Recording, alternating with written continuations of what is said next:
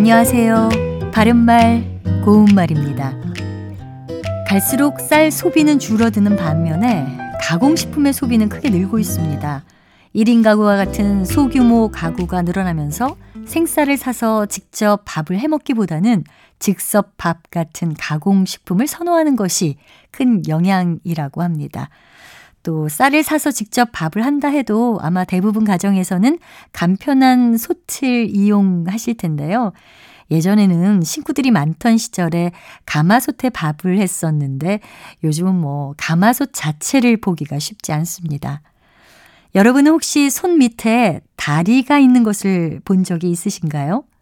옛날 솥에는 밑에 다리가 있었다고 하죠. 그래서 솥발이라는 표현도 있는데요. 이것은 옛날 손 밑에 달린 세 개의 발을 뜻하고요.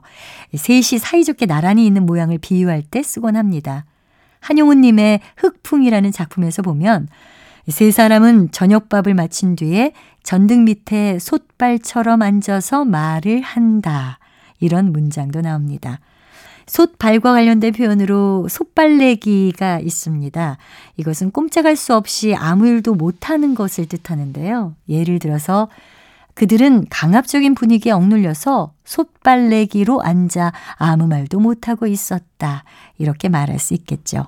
그리고 한 배에서 난 세 마리의 강아지를 솥발이라고 하거든요. 이 표현은 솥발이 세 개니까 세 개라는 데서 나온 것입니다. 바른말 고운말 아나운서 변희영이었습니다.